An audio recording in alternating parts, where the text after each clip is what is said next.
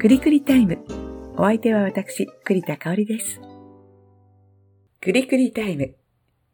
実は先週末、金曜、土曜と創作講談をやらせていただきました。一つは、お友達がね、還暦を迎えたお祝いに講談をやってほしいと頼まれて、彼女の60年の人生を講談に仕立てました。そしてもう一つは、東京阿佐ヶ谷にありますライブハウス、スタックアートが10周年を迎えるということで、創作講談を頼まれました。今日はそのお店の10周年を記念して作った講談をお届けしたいと思います。もうね、満席のお客様で非常に盛り上がったんですが、録音はね、私の後ろにあったピアノにスマホを置いて収録したので、ちょっと音が遠くて音質が良くないんですけども、ご了承ください。それではどうぞ。えー、私、あの、ご紹介いただきました、栗田香織と申します。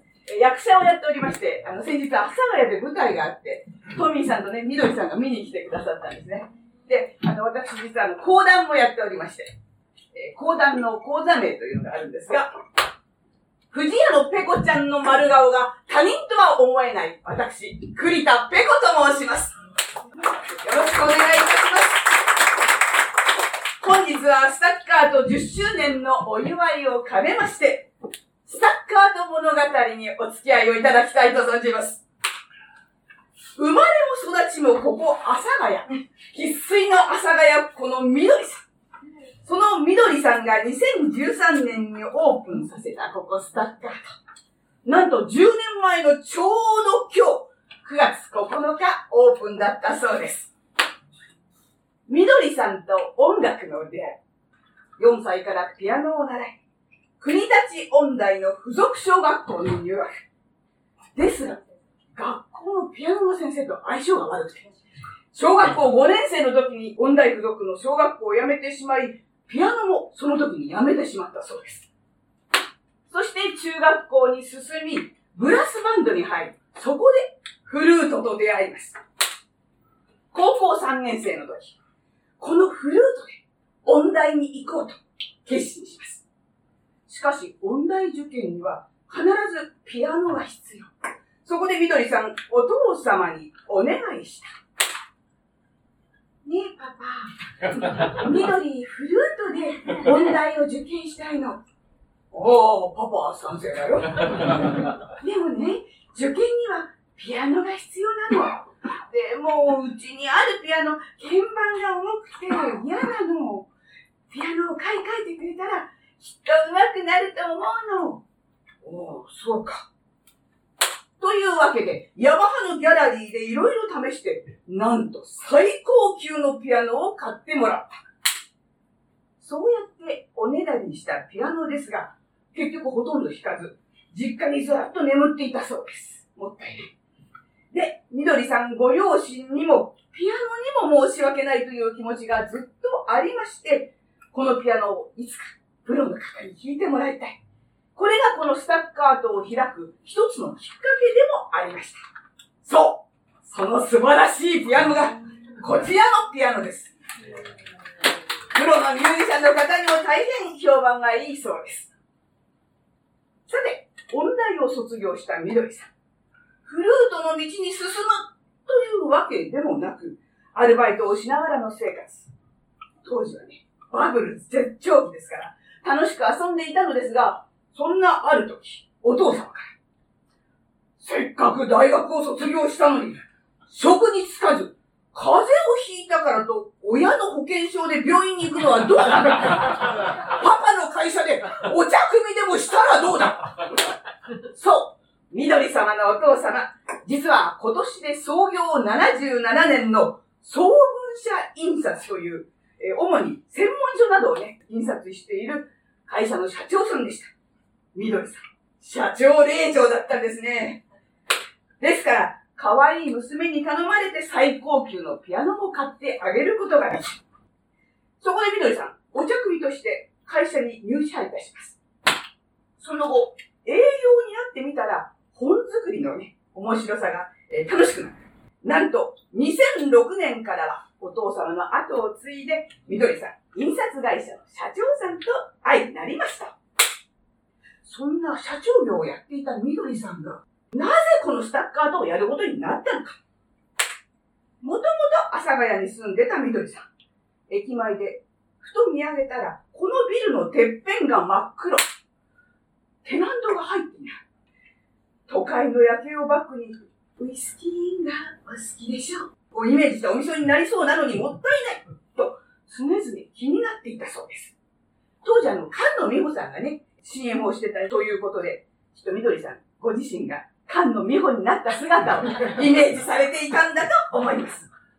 そこで早速、不動産屋さんに電話。あの、阿佐ヶ谷駅前のビルなんですが、あの6階、あそこ空いてるんですよね。はい。どんな用途でお考えでしょうか？ライブハウスとかできたらいいな。ああ、申し訳ないんですが、あそこは事務所仕様なんですよ。大家さんから飲食関係は禁止と言われております。あっさり、門前払いとなりました。でも、ここで引き下がらないのがみどりさん。企画書を制作し、大家さんに直談判。あの、ぜひライブハウスをやらせてもらいたいと思ってるんです。あそこは飲食が困るんだよね。もともと事務所だったし。はい。なので、調理はしません。できません。火も使いません。ドリンク提供だけにします。おー、そうか。でも、ライブハウスだと、音がうるさいのも困るな。あ、防音装備もちゃんとします。ああ、そうか。じゃあ、わかったよ。晴れて、OK が出たのでした。そして念願のお店オープンにあたり、まずは店舗のデザイナーさんに相談した。みどりさんのリクエストは、音楽とお酒にこだわりたいので、ステージとカウンターは素敵にしたい。それから、絵や写真をギャラリーみたいに飾りたいから、ともかくおしゃれにしたいの。こうして、みどりさんの希望通り、このおしゃれなお店が出来上がりました。あちらの壁とかね、向こう側が線路沿いなんて思いませんよね。とても素敵です。そして、このバーカウンターも敵ですよね。これ実は、板から選んでオーダーした特注品。アフリカンウォルナットという木だそうですが、みどりさんとトミーさんが牙まで手向いて選んだそうです。そして、店内に板を搬入してから、店内でカットして組み立てたんだそうですよ。そして、えー、この素敵なこだわりのカウンターが出来上がり、このカウンターに合わせて、このバーカウンターの椅子も、そしてこのフロアのテーブルや椅子も全部特注品です。隅々までみどりさんのこだわりが感じられる素敵なお店がこうして出来上がりました。実家にあったこのピアノ、どうやって入れたのってお聞きしたところ、オープンする年の8月に大型クレーンで窓から入れたそうです。そこからですね。ね、ビルの6階ですから大変ですよね。しかし、その年の春、みどりさんまだお店やるとは考えていなかったので、夏休みはパリ旅行を予約してた。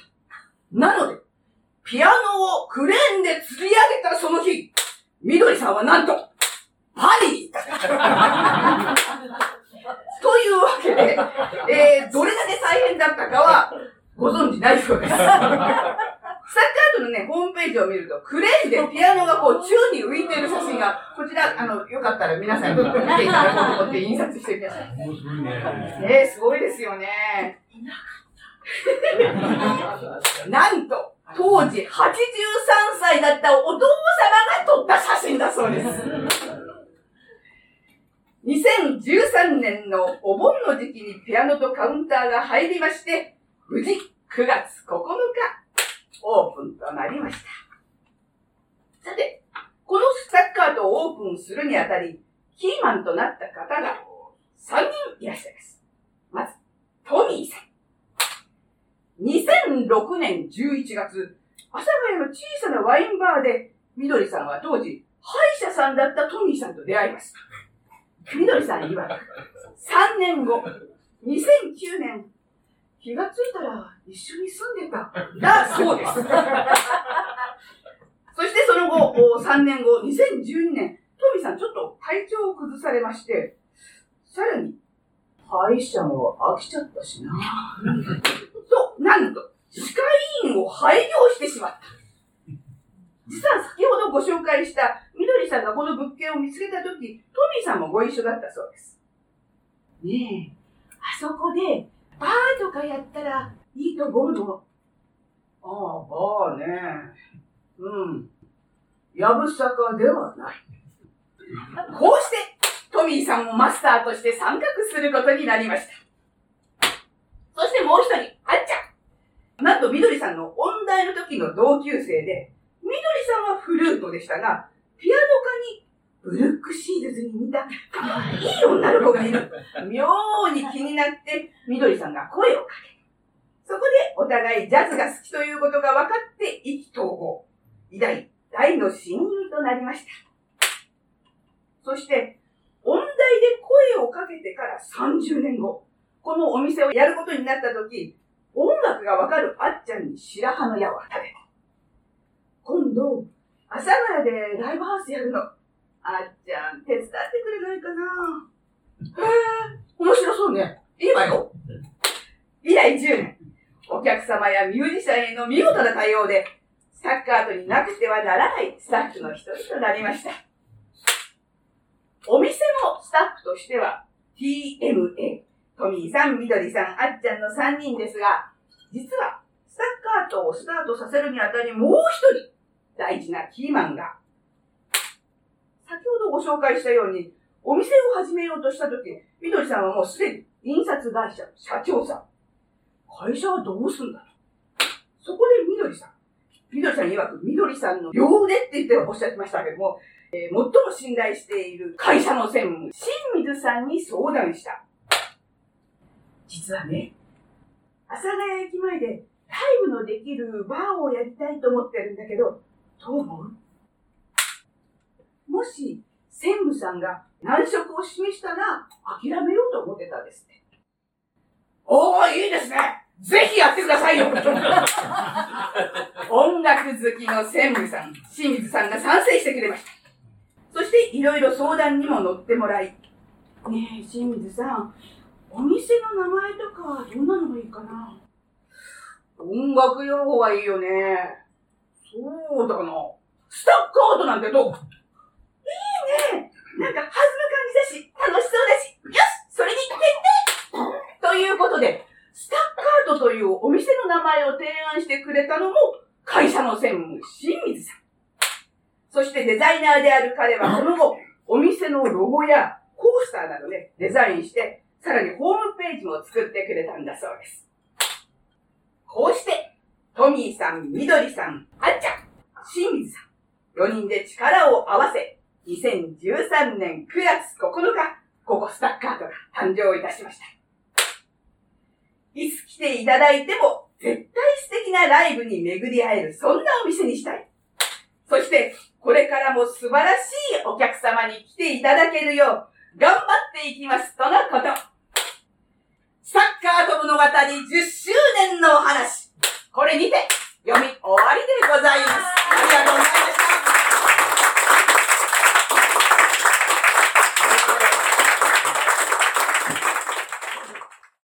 いかがでしたでしょうか？